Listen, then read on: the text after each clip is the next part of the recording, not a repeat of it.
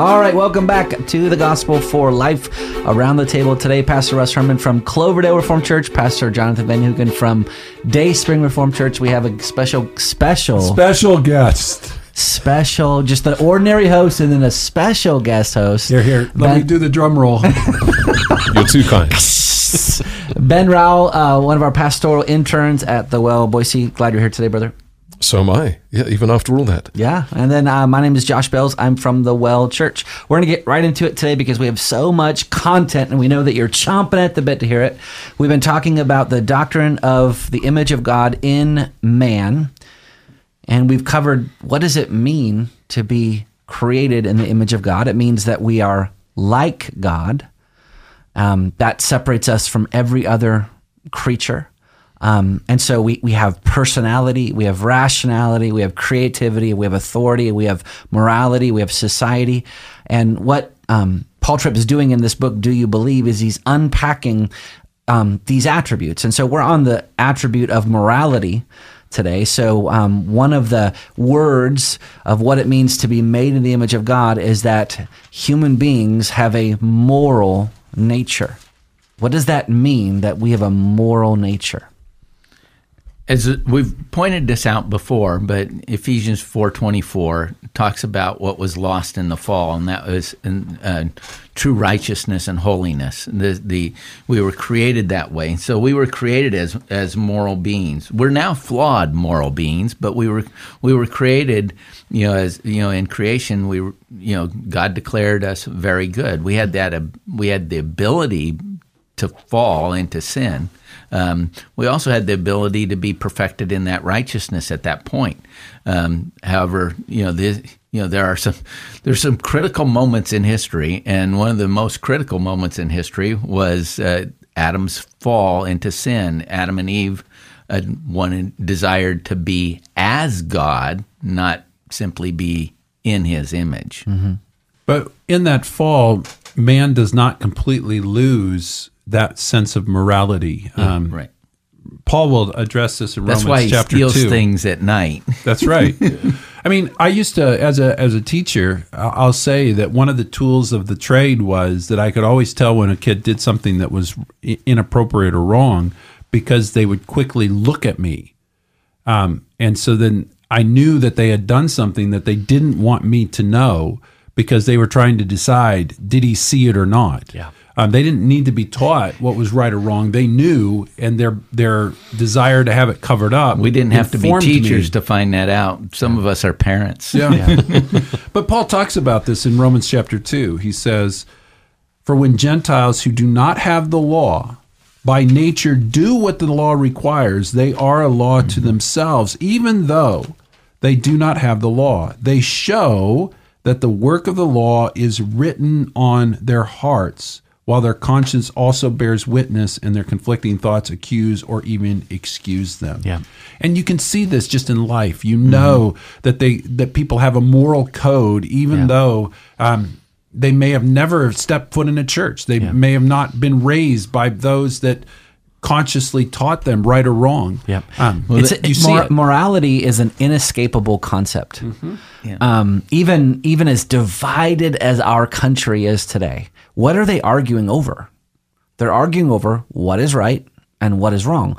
Although they're coming to radically different conclusions about what is mm-hmm. right and what is wrong, they're all arguing morality. And so, at the end of the day, the question is is is not um, whether you have a morality, but which morality are you working off of? Mm-hmm. And that's really mm-hmm. important to, to recognize. So, what is your standard? What standard are you using? Um, and and the, the problem is is that if we use a different standard than God's standard, we always end up abusing other people and hurting other people. Okay, so that's the first topic, morality. First word, morality. The second um, word that Paul Tripp brings in here is the word spirituality. So, what does it mean to be made in the image of God? It means that there is a spirituality about us as human beings. What does he mean there? That we are spiritual beings. on this one, he has this beautiful um, little sentence that says, We can't think of our emotional, rational, and communicative abilities as just means to satisfy human relationships. So he's kind of laying out what does it mean to be spiritual? There's an emotional, rational, and communicative um, aspect of that um, component. Um, and so if you look at how we function, we are emotional beings. Um, sometimes you'll hear people talk about, "Well, my dog was so sad." Um, no, your pro- your dog probably wasn't sad. Um, he doesn't have the emotions, doesn't have the ability to have human emotions like we do. They're not rational like we are. Um, You're going to get hate mail for that. I know, dude. I know. It's it's genuinely sad that you're personifying your dog.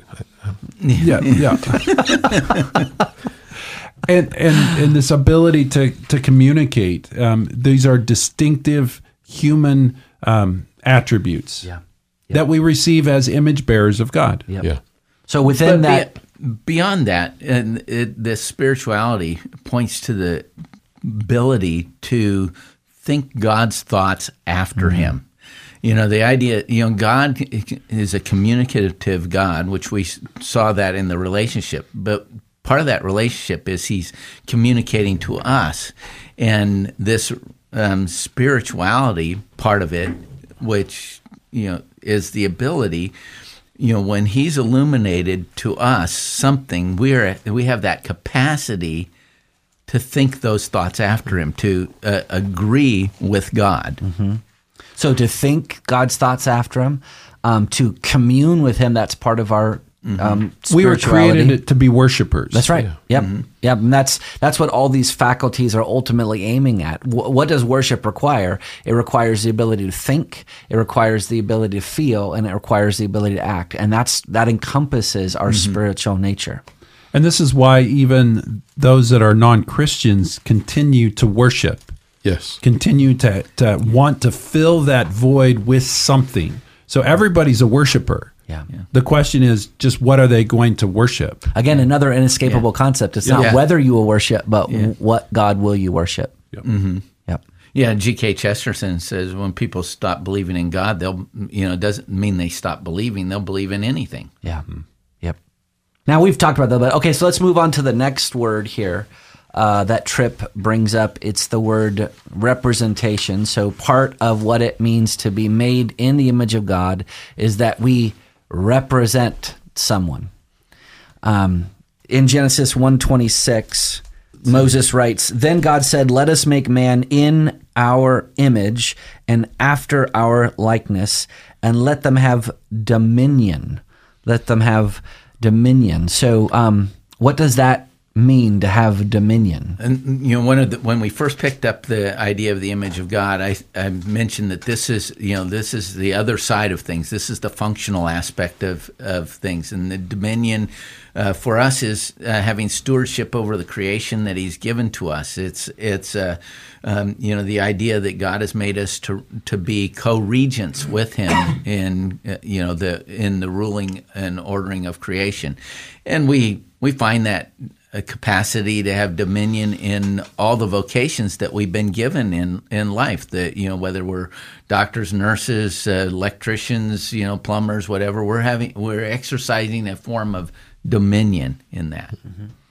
So Moses writes about this in, in Genesis 1, but um, David also writes about this in, in Psalm 8 um, and comes back to this idea that we are those that have a role to play as stewards um, of the creation that we were placed over.